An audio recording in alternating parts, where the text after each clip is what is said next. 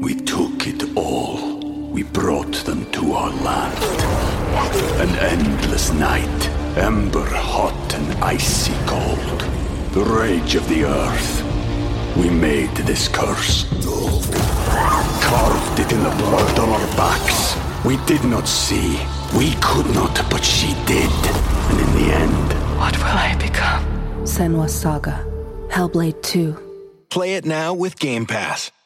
This is the Bloody Disgusting Podcast Network. Someone was murdered at that house. Why did you never go into that place? Something never felt right about it. Boils and ghouls, lock your doors and strap yourselves in. From Los Angeles, California, Bloody Disgusting presents the Boo Crew Podcast. Horror news, commentary, reviews, interviews, and more. With your hosts, Lauren and Trevor Shand and Leone D'Antonio. This is Trevor. Hey, it's Lauren. It's Leo. And we are the Boo Crew. Welcome to episode 92. Happy horror days and a happy boo year. You're invited into the speakeasy to hang out for a conversation with writer director Nicolas Pesce and iconic horror legend actor Lin Shaye. It's a spoiler free chat in celebration of their new film, The Grudge. At time of release, opening in theaters everywhere January 3rd. The first horror film of the year, I think, officially. Learn about where this film fits into the pre existing Grudge universe, the secrets of the perfect Grudge croak, the original ghosts, and a whole lot more. Uncover some of Lin Shaye's most disturbing scenes captured on film yet. The future of the Insidious franchise, Penny Dreadful, and where you can see her next. Come on in if you aren't too afraid of curses, that is. This is Nicolas Pesce. And this is Lin Shaye. You are being cursed by another haunted episode of The Boo Crew. I think something followed me home. Mommy, what's going on? What's wrong? We need to leave right now. Go ahead, scream. That's all we need. Another victim crawls onto the gurney for a Boo Crew autopsy. Joining the Boo Crew in the Speakeasy studio, she is entertainment royalty with an illustrious career spanning over 40 years. She has a gift of bringing oftentimes whimsical characters to life and is such a joy to watch as the fascinatingly versatile storyteller she's become. Projects as diverse as roles on beloved TV series like ER, The Twilight Zone, Who's the Boss, Falcon Crest, My Name is Earl, to an impressive list of film credits, including Something About Mary, Kingpin, Pump Up the Volume, Detroit Rock City, and many, many more. She is an icon in the world of genre and horror, taking on everything from Critters and Nightmare on Elm Street, The Running Man, Ouija, and is the heart and strength behind James Wan and Leigh Whannell's immensely successful Insidious films, playing psychic medium and horror superhero Elise, one of the most impactful franchises ever created and a modern day classic. He is an exciting and award winning young writer, director, and editor. His first film, The Eyes of My Mother, released in 2016, is legendary. It was nominated at Sundance that year. It is a beautifully paralyzing experience that you must see. He followed that up with the equally incredible Piercing in 2018, starring Mia Wasikowska. It took home more awards and a nomination at Sitges. His new adventure is a return to the terrifying world of The Grudge, originally dreamt up by Takashi Shimizu back in 2000 with a series of straight to video releases, followed by both an American and Japanese cinematic exploration of the curse. This one promises to be the most terrifying yet The Grudge. In theaters everywhere January 3rd, we welcome its creator and one of its stars, Nicolas Pesce and Lin Shaye, everybody. Hello. Hello. Thank you guys so much, first of all, for taking the time to be with us today. Thank you guys. And congratulations on coming to the end of one journey and the beginning of the next part of that journey, which is letting everybody see this crazy nightmare fuel you have put on film for us. yes, at last. It's Nicolas's fault. how does I mean, how does it feel to come to this part? it feels g- equal parts good and daunting. You know, it's like I started writing the movie in 2016, so it's been sort of a, a long road to get here. I literally made piercing while I was writing this. And I think that now, you know, it's like a weight off my shoulders that I can stop thinking about what people will think about it and soon we'll know. But that's also the daunting part. I'm really excited to, show the film to people. I finally saw the the final version just about a week or so ago, and it's a beautifully constructed. uh, what's the right word? A sort of ode to rage. And I had just saw the original, uh, the Japanese original Ju-on, just actually about a week ago. I was telling Nick today, finally really seeing the genesis of what he wrote and the expansion of the parallel of what rage is about, and especially now in 2020 when everyone is enraged. I think it's a, a incredible film to release right now, and that it's going to hit people in different ways that we are, are unexpected. Very well said. Lin, what do you think about this part of the process, the the press part, when you are talking about a movie? You've done it many, many times. Do you get anything from that? It's interesting. I, I sort of start out usually rusty and don't understand what I'm saying to other people. and then I'm going to myself, I can't think of that word. What's wrong with me? And then by about the third interview, my wheels are greased and I'm off to the races. And sometimes I surprise myself how smart I am. and sometimes I surprise myself how speechless I can become when I basically am a person who does not stop talking. I truly love it. Today was really exhausting. I mean, it's I don't know how many interviews we we must have had. A lot. Probably close to 50, I guess. Wow. And you know, some international. So there's different elements that make it difficult for me. Someone who has a very thick accent, especially if it's a phone interview and mm-hmm. you can't really understand what they're saying, those are really stressful for me. Just start saying random things and hope you hit something. Really, really, exactly. That sounds that sounds about right. So, um, but anyway, to answer the question, which also I often do not do, because I ramble. But um, to answer the question, I don't remember what the question was. no, you answered it perfectly. It was just what this what this process feels like and what does it do to you. No, that makes sense. That makes sense. So this film offers another chapter to a story that has become a staple of horror is well regarded as perhaps one of the scariest ever made by legions of horror fans. And it's going to undoubtedly unleash this world onto a new generation of uninitiated horror fans as well to this franchise, which is wonderful. Now, just to have a bit of fun with you guys, what are your earliest impactful memories with the horror genre? For me, I was like a kid who was so afraid of horror movies. I think that's part of the reason why like I'm drawn to them now. It was so affecting as a kid.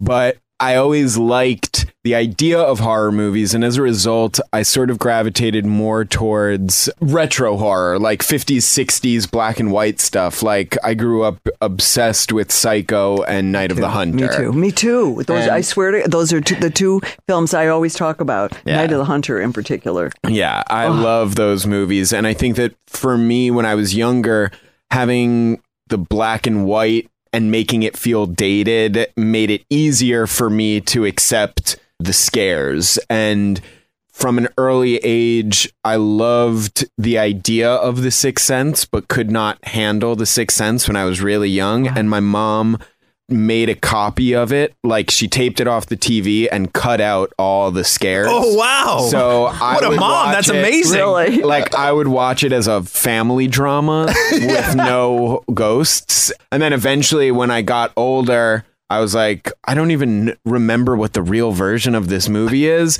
And so I kind of got to like rewatch the movie as an adult and be like, oh wow, oh wow, that's that's awesome. And I think part of it you know, me being so scared. Like when the first, when the Sarah Michelle Gellar Grudge movie came out, I was 14. And even at 14, my friends like, you want to go see this movie? It was like, fuck that. I can't handle that movie. Give me something black and white or like really campy. And then I'm there and I'm sold. But I think that then, like, I went to film school and was sort of inundated with all the like art film stuff that when I eventually found my way back to horror, it was an awesome sort of just a whole canon of movies that I could newly experience and and discover. And then especially as like more and more foreign horror came to things like Netflix discovering that like other countries do horror better than a lot of the horror here it was like oh uh, wow there's so much but it was always like Night of the Hunter and Psycho were kind of like the pinnacles of my childhood Wow, Lin, is there any besides Night of the Hunter and, and Psycho that have stuck with you?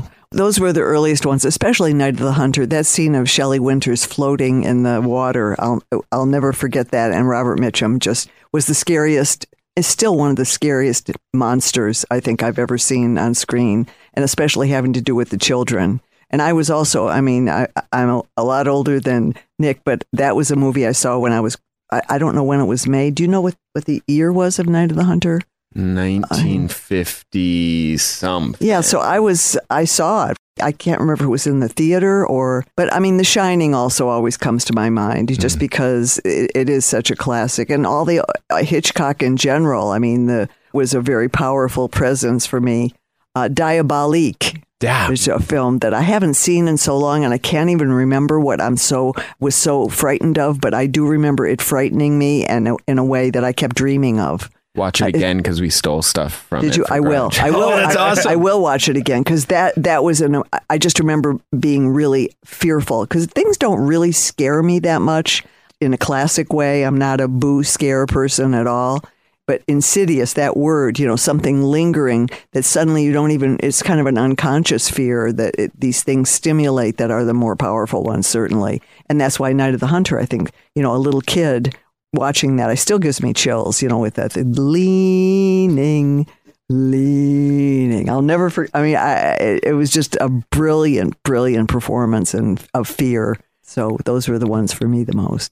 Nick, you had mentioned you had shied away from seeing The Grudge when it had come out with Sarah Michelle Gellar. Going back for this project and revisiting, had you already seen, did you end up seeing The Grudge? And which one was kind of your gateway to that world? Was it that one or the, the original uh, Japanese version? Or So I started by way of Takashi Miike, discovered J horror, Gotcha. and like Audition is one of my favorite movies ever, and found my way to Ju-on first, and started with Ju-on One: The Curse, which I think people don't realize that there are two movies that predate Ju-on: The Grudge.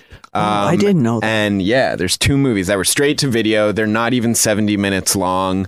They're made on VHS tape, and I loved how lo-fi uh, because of their production constraints it was so lo-fi but as a result it felt so real it felt like you were watching someone's home videos with ghosts in the background Yeah. there was just something so simple about them that i loved and i thought that the nature of the intertwining storylines was cool. It felt like a puzzle. You watch the movie the first time and you're like, I don't fully understand that. Let me go back and watch it again. And to me, I get that that's not, you know, not everyone feels that way about movies. But to me, when I watch a movie that I didn't understand, but I can tell the director knew what they were doing, it's not like you're watching a movie that makes no sense. It's like, I didn't catch everything. I need to go back and now that I know where this goes, track it. And I love movies like that because they feel so engaging. Like I'm obsessed with David Lynch and that's so much of what I love about him is that you can tell that he's going for something. It's not just like throw caution to the wind, do whatever the hell we want. It's a director doing something intentionally that you may not understand the first time around and I loved that about the Ju-on films. And then it was cool to watch, you know, Shimizu really grow as a director through all those movies and get more and more money each time and eventually get to start shooting it on film. And then I eventually I like watched the American remakes last. I was such a fan of all the Japanese movies that for the longest time I just didn't even I hadn't even seen the Sarah Michelle Gellar one. But by the time that I signed on to this project, I was pretty much a Ju-on completionist and uh I come to this franchise as a fanboy first and foremost. You know, that was one of the big things for me making this movie was that I think with a lot of reboots and remakes, and I don't even really consider this a reboot or a remake. This is a new installment in the canon. It was really important for me because I feel like so many reboots and remakes sort of erase the old movies or or try to say like, yes, we know that existed, but this is a new thing. For me, it was like, no, like I want all that mythology to stay. I want all that mythology to be the background of our world if you are an audience member who wants that. And if you don't know all that mythology, this movie will still totally make sense as a standalone thing. But it was important that this fit into that canon that I loved so much because I love those movies and I don't want to erase them or say to fans like, "Hey, remember that thing you love and that's why you're coming to see this one?" Fuck that movie.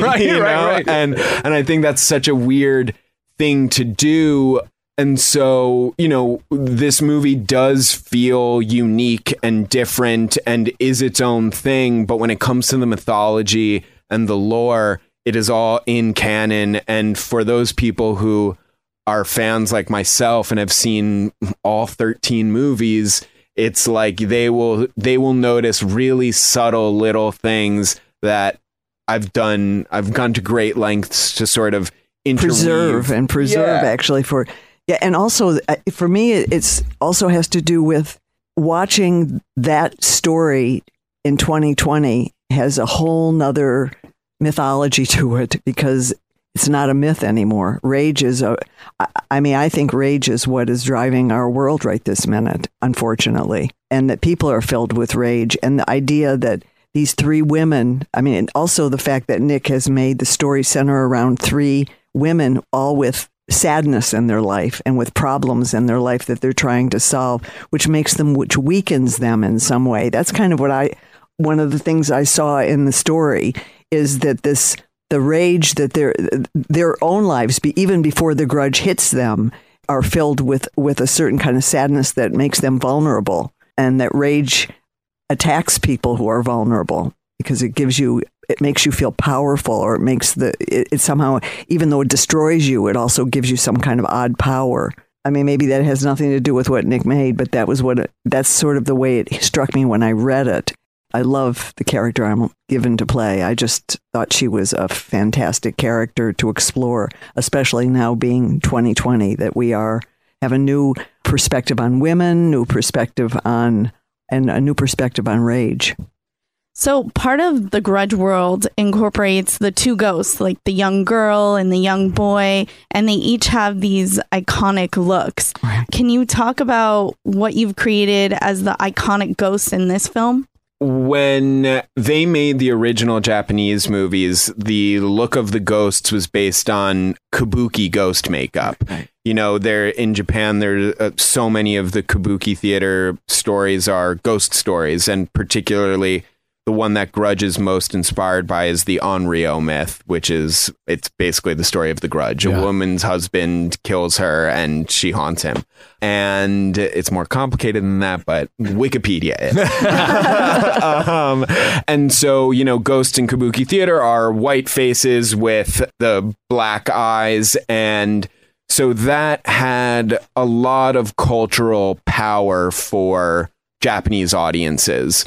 And I think that people of my age and younger, uh, the aesthetic of those ghosts was sort of ruined by Scary Movie and Interesting. all those Okay. spoofs of, and, and it's it's a weirdly common problem amongst people who were teenagers when both those movies came out because Scary Movie, I think it was two, I don't know which if it was one or two, came out at the same time, like very close to The Grudge, and it sort of ruined for the kids who had seen Scary Movie first. It sort of ruined that look. It it made it a joke.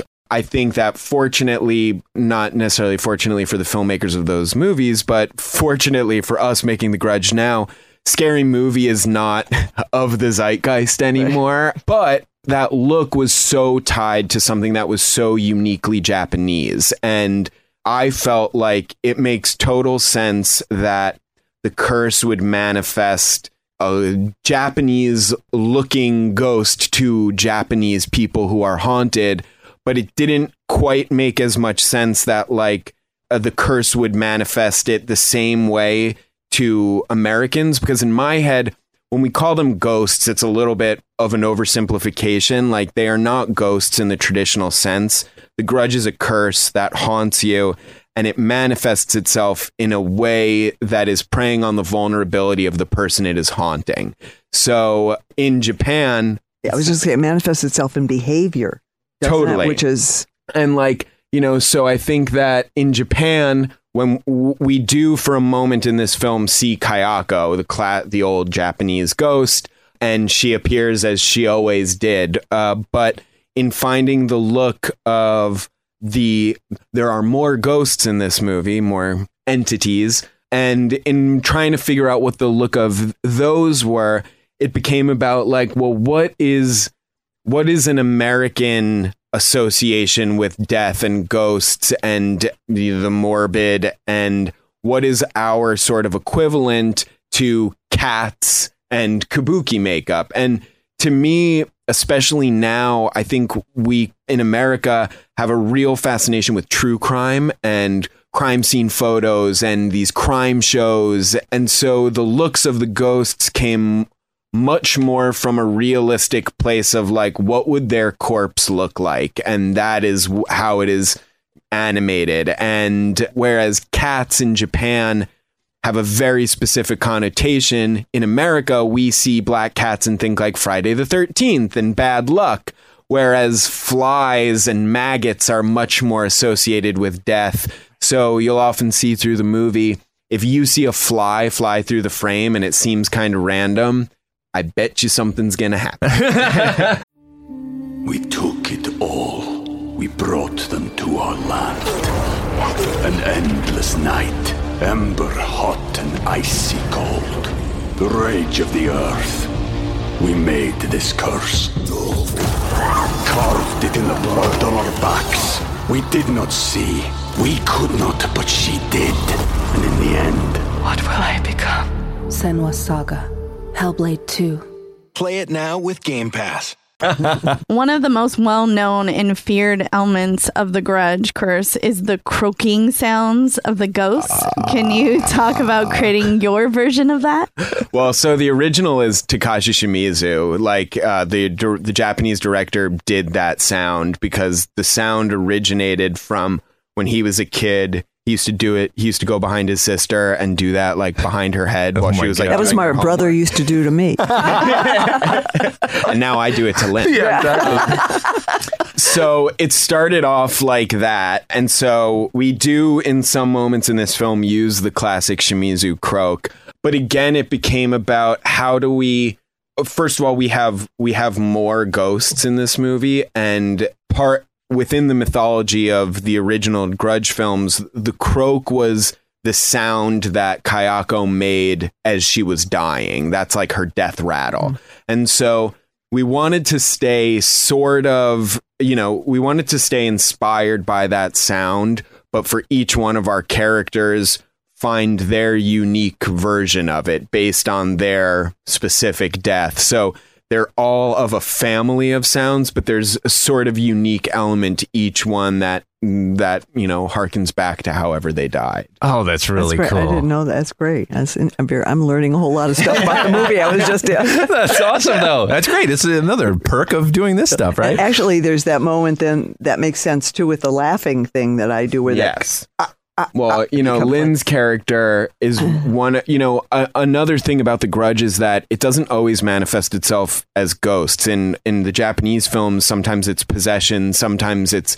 a ghost, and sometimes it's a weird kind of in between world. And Lin's character, it, we play a lot with possession and and what's taking hold of her, and she kind of has a different, you know, reveals a different side of how this curse works. So, Lin, you've worked with everybody from Wes Craven to Wan to the Farrelly brothers, Jack Nicholson. You've even worked with him as a director. What were what were some of the things that you noticed are benchmarks of what Nicolas brings to an execution of a scene? One of the things for me that was so wonderful is that Nicolas trusted me as an actor. That's immeasurable, I think and I'm never sure. So it's always like, do you think we could, you know, I mean, you're, I'm always, you, you got to be a little careful because everybody's got their own ideas, their own egos, etc. He brought a tremendous sense of confidence to me, which I really, I'm telling him right now, I really appreciate it. which gives me strength to really explore my own sickness, my own interpretation of what I think this woman goes through. We had this this one thing where she's been living in this house for a long time. We don't know exactly how long, and she has no food. You know, she tells uh, Andrea, she tells uh, Muldoon to feed her. Please feed me. That she's. It's clear she's starving. So I asked Nicolas she could eat her own feces because that's all there is to eat. And those are the kinds of questions that Lin Shaye asks on set. those are amazing questions. the best moments, Lin's best takes are we do the scene, she's doing it the way I asked her to do it, and then it's like, all right, do whatever you want this time. and then she just comes out with gold. And I think Oh, that we you. also have similar sensibilities in terms of like. She would say something so gross that would make someone else want to puke, and I'm like, yeah, yeah, baby, yeah, baby. So just to, so to carry this a little further, we did have a poop station, which was Yeah, which was which was um, chocolate um, chocolate pudding and red stuff. Oh, and there's, I mean, it really. hearing Lin Shaye say, "Can someone put more poop on my hand?" is a wonderful soundbite. That was the benchmark. Yeah. well, this is also speaking of stuff like that. This is the first, if I'm not mistaken, the first Grudge film that doesn't have a like a PG-13 rating. Yeah. So you're going R. Yep. Was that something from the get-go in developing the script that you knew you were going to be able to achieve an R rating, or what was what was the kind of setup for that? Well, it was kind of a interesting thing for me because I knew that the American ones had been PG-13, but by the nature of like how I had to like find the straight to video Ju-on films, I had no idea what the rating was. And the end of Ju-on 1, The Curse, a guy takes a baby in a plastic bag and smashes it on the sidewalk oh and you see it on Oh, camera. Jesus. so I'm thinking there's no way that's a PG-13 movie. Yeah. Turns out it was. What? Um, oh, my God. And and And saying so- fuck makes it a, a P, makes it R. Right, yeah. If you say it twice. So I wasn't really thinking about rating at all when I initially wrote it, and I did my first pitch. And like after I had gotten the movie, I kind of like went into more detail about like what I was thinking for stuff. And one of the producers was like, mm, I think this is like an NC 17 movie. And I was like, what do you mean? They're like, well, we were hoping it would be a PG 13. And I was like, PG 13? What are you talking about? And I realize now that the way to get around a PG 13 rating is you write an NC 17 movie and then you meet in the middle at R. but I think what also started happening over the course of writing the movie was more and more rated R horror movies were coming out, and particularly with like the success of a movie like It, where I think traditionally studios would look at a movie like that, be like, the main characters are all children. We're talking about like the most famous person, and this is from Stranger Things. Like, we need to be able to show this to kids. It was rated R and it did tremendously in the box office. And I think that it gave the studio a bit more confidence that that's what audiences wanted. And as a horror fan, the whole time I'm saying, like, even a 13 year old would rather sneak into a rated R movie and be like the badass going to a movie he shouldn't than seeing a cool PG 13 movie. right, it's forbidden fruit. Yeah, forbidden it's fruit, like you know, true. horror movies are metal, you know, and it's like you do, you don't want it to be soft. So making an R-rated movie while they were apprehensive at first, I think it very quickly became obvious that this is exactly what we should be doing. This is exactly what audiences want. And I think that it afforded us two things. One, I love body horror. I'm a big Cronenberg fan, so being able to like up the gore threshold was great. We were able to be more violent. Uh, Definitely all the scares, even the non-violent stuff is just more intense. But then I think the added bonus of it was because we knew that it was rated R and the audience would be slightly older, we were able to just make the actual story independent of the scares more adult. You know, all the characters are over 40 dealing with super adult problems. And I think that you look at stuff like Haunting of Hill House and Hereditary, and audiences want that family drama, character driven stuff that's not just wall to wall scares. You want to really feel for these people and like emote with these people and with these characters and being able to just have it be rated R just let us deal with such more serious subject matter and I think it's a much more touching movie than it- it's more heartfelt however sad it might be than just what I think a lot of people are expecting from like the new grudge movie Yeah. and dealing with suicide with you know the faith and uh, faith is trying to commit suicide so she doesn't have to deal with the end of her own dementia and and leaving her husband with a you know with a vegetable. Instead, she does a few other things. But but assisted suicide is a very still a very sort of touchy topic for people. I thought that's Faith had a, a lot of interesting elements to her character that that may be a, uh, an R-rated discussion even about having there's a scene also which is also not in the film of me having sort of um I'm trying to use these pills to kill myself but they're not working. And I have these violent violent episodes of almost dying but not dying. That is really And what's crazy is those kinds of scenes are more difficult for audiences to watch than like seeing someone cut off their own fingers. Sure. Is that one of the re- is that was that too difficult to watch? Probably because it makes it a little more visceral, right? Like, well, and I think that you you really have to. That's interesting. You have to. I- I'm someone who I'm like, let's make this bleak as all hell. Like, let's see how dark we can make More it. poop on the hands. Um, no, and I think this was an interesting exercise for me of realizing that like you can't exhaust the audience emotionally and expect them to get to the end of the movie and be happy. You know, and not that you're going to leave a horror movie, especially not one like this, happy, but if it becomes too emotionally exhausting, you're taking away from the engagement. And I yeah, think they, that they dis- uh, distance themselves Yeah. from the story, which Yeah. because it's too painful. I, I guess that's a. so there were a couple moments where we got a little too real. oh man, I'd like to see that scene actually.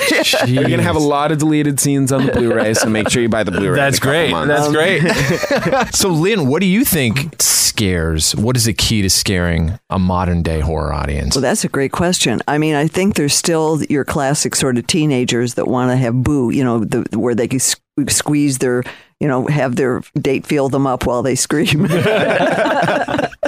so to make them feel better. But so I think that still is very popular on some level. And they're so busy on their phones during the show anyway, they don't see anything. But um, I think I'm a little cynical. But I think in general, you know, the times that we are living in, I think has changed the temperature of what people are interested in seeing and hearing and what is scary. And as I kind of touched, I've been talking about this all day, but rage is such a, a powerful unifying feeling right now. I think so many people are enraged. And I think seeing that separate from yourself, kind of watching that, I think that is horror. I mean, I think what rage does to people has created th- this horror film for sure. I think it's psychological horror, to put it, you know, more succinctly, really, that it's not so much about the gore. I mean, that'll get a reaction, but I think people go home thinking about, forgive the word insidious, but things that work away at you, that eat away at you. And some of those are um, visuals in horror films, and some of them are just psychological uh, information about the stories. And I think both those things are still very viable and, and giving people an experience. Because bottom line is, when I go to a film, I want to have an experience of some kind that make me think about other stuff when I go home. I mean, I'm kind of a, I guess, in a weird way, a sophisticated uh, fan in, of films in that way. And I think this film really, really fulfills that. I think it makes you think about these these characters that you do feel for them. They they all have their own problem and their own pain, which are identifiable. And then what happens to them because of this, you know, this curse. So nothing has really changed that much, but I, in terms of what's scary, I don't think. But I think the way people receive things is different now because we live in this world we're living in now where people are killing, you know, hurting each other with some kind of glee. It seems being out on the streets of L.A. Right. No, yeah. I, I, mean, I go home and I'm, you know, I feel like I feel rage because I'm, I'm overwhelmed by how rude people can be and how nasty people are and how abrupt and the technology. I mean, not to get into a whole new discussion, but it definitely feeds that because you are distracted from the re- from the world. You're just you're living in some other capsule that has nothing to do with your real life, and I feel very pessimistic about where we're heading right now. So that for me is the horror. it's very much like you said. It's like a rage culture right now, Yeah, and yeah. then there's all these enable, you know, things that enable that rage, And not like- a club rage. we ain't talking about no, that. no. Yeah, it's it's crazy. But yeah, the best horror films of all time are all those ones that are rife with uh, social commentary and the ones that you bring home with you. and you. this is and, and i think in an, in a very subtle way because you're still getting the good story and caring about these people. But I think now we take in that information and make it real to ourselves, which is this world we're living in. And I think it, uh, what's the right word? It stimulates thoughts about where we're at with rage. I wanted to nail this, just briefly looking into the future. Everybody's excited about a potential fifth Insidious Oh. film. I'm sure you've been asked about this a lot too. I've asked about it. Yeah? I, mean, I know I'm dead, okay? I'm finally really dead and I'm only in the further and whatever they do. There was some talk at one point. Nothing has really been talked about further. I think Blumhouse is so busy right now with so many things and whether you know i was nervous about the fourth one because a part of me went oh, are they really going to do you know are they going to squeeze out another one and i was just glorified by the fact that it was so successful and people really loved the story and it was such an exploration of your character, Um, yeah, which is so- fans. so- it was a treat, yeah, right? so for me, it was heaven. It really was. I, I loved making that film, and um, but I don't know the answer. I, I know there's been some talk of a possible. I kind of even know have heard about an outline, and it wouldn't have Elise featured like it does. I mean, I am seriously in the further. I think James had some thoughts about going back to the first Insidious and exploring that family. But that's the only, and that's sort of a disclaimer. I mean, I don't know if that will be what they would do and I hope you know it would be fun. I mean, it would be fun, but I also don't want to beat a horse that's been a winner. You know, if it's not time, if it's it, and people go, "Gee, I wish there was another one." Well, too bad. Right, Yeah. right, right. Well, we are going to be able to see you in Dreamcatcher and then uh, also Yeah. Penny Dreadful, which Oh, come that's going to be really something else. Going to the 30s, so right? ex- 38, 1938, Los Angeles. that's great. Nathan Lane and I play sidekicks, more or less. We're friends who are actually Nazi hunters in Los Angeles in 1938. Oh, cool. Yeah, That's it's really what a duo. and it's the scare. right. It's really, I mean, and he's he's royalty to me. I'm I've never been so nervous ever as going going to a set as I have with this. I have a rehearsal tomorrow for a big scene that I have, and I'm always I'm scared to death. I have to be very. I realize I better shut up and listen. Bring a cup full of poop. Bring a cup full of poop. and um, John Logan, who is the showrunner and a brilliant, brilliant, brilliant mind and writer, he made it very clear this is a writer's show. When I say gonna, I don't mean going to. When I say going to, I don't mean gonna. And if there's a period at the end of the sentence, it means there's a period at the end of the sentence, not a question mark. Wow. So he's very clear, and I kind of, that's me paraphrasing what he's basically Sure, told us. I, sure. I'm not repeating his exact words, but and you don't get one word wrong, not one word. But what I realize is he's such a fine writer and such a fine thinker that if you do that without adding your own spin, you understand what he was thinking when he wrote it as opposed to what you're interpreting that he wrote.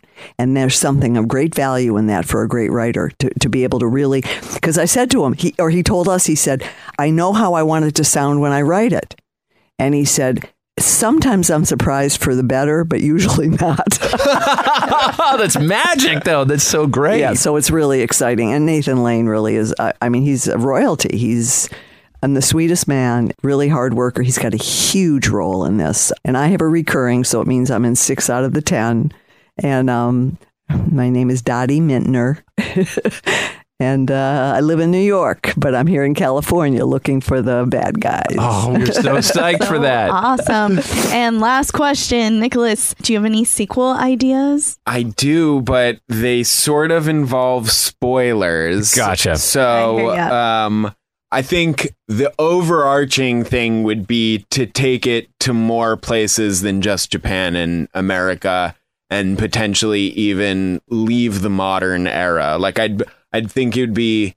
This is something to me that the grudge is not a thing that happened once. It's been happening forever, and it's just a matter of revealing when and where that happened. And I think that there'd be something cool to going way far back and doing something that's a little bit less less contemporary and seeing where That's a great idea. what the what shape this sort of thing has taken the form of in other times in other places. Infection grows. yeah.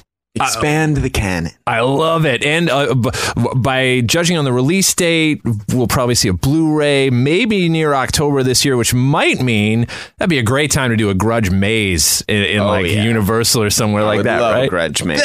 Oh, yes. Universal, if you're listening, make us a Grudge Maze. Ian Lin will come. That's awesome, you guys. All right. Well, we've kept you long enough. Thank you so much for being here. We're such huge Thank fans. you for treating us to your beautiful, beautiful experience. I won't t- say too much more about it. Aw. Oh. Your home is an experience. Thank you so much. Yeah, do your the world to listeners know what this place looks like? We've never shown pictures. It's been talked about, but no one's. Yeah, we've never. Just Guys, as it's well. Just as well. Let them use their imagination. Oh, that's one. That's a wonderful thing to say. No. Well, congrats on the film again, and everybody. The Grudge only in theaters everywhere, January third. Thank you again, Nick and Lin. That's Thank amazing. you so much. Thank It's you. great. Thank you. That was a Boo Crew Podcast, episode 92. Special thanks to our guests, Nicolas Pesce and Lin Shaye. Follow Lin at Miss Lin Shaye on Instagram and at Lin Shaye on Twitter. Nicolas can be found at the Nick Pesce. That's P E S C E on Twitter. At time of release, see The Grudge in theaters everywhere January 3rd. Production music for this episode provided by Powerman 5000. Till next time, it's the Boo Crew saying, sweet screams. Thanks for listening to another episode of the Boo Crew Podcast. Haunt the Boo Crew at talesfromthebooCrew.com. Tales from the Boo Crew on Facebook and Instagram. Follow us on Twitter at Tales from the Boo. The Boo Crew is Lauren and Trevor Shand and Leone D'Antonio. The Boo Crew is produced by Lauren Shand, chopped and sliced by Trevor Shand. The Boo Crew is a TSP creation, part of the Bloody Disgusting Podcast Network. Bye. The Bloody Disgusting Podcast Network, home of the Boo Crew. For horror-centric interviews, SCP archives, weekly full cast storytelling, horror queers, genre commentary from an LGBTQ perspective, and creepy. For disturbing and terrifying creepy pastas. Listen free wherever you stream audio and at bloodydisgusting.com slash podcasts.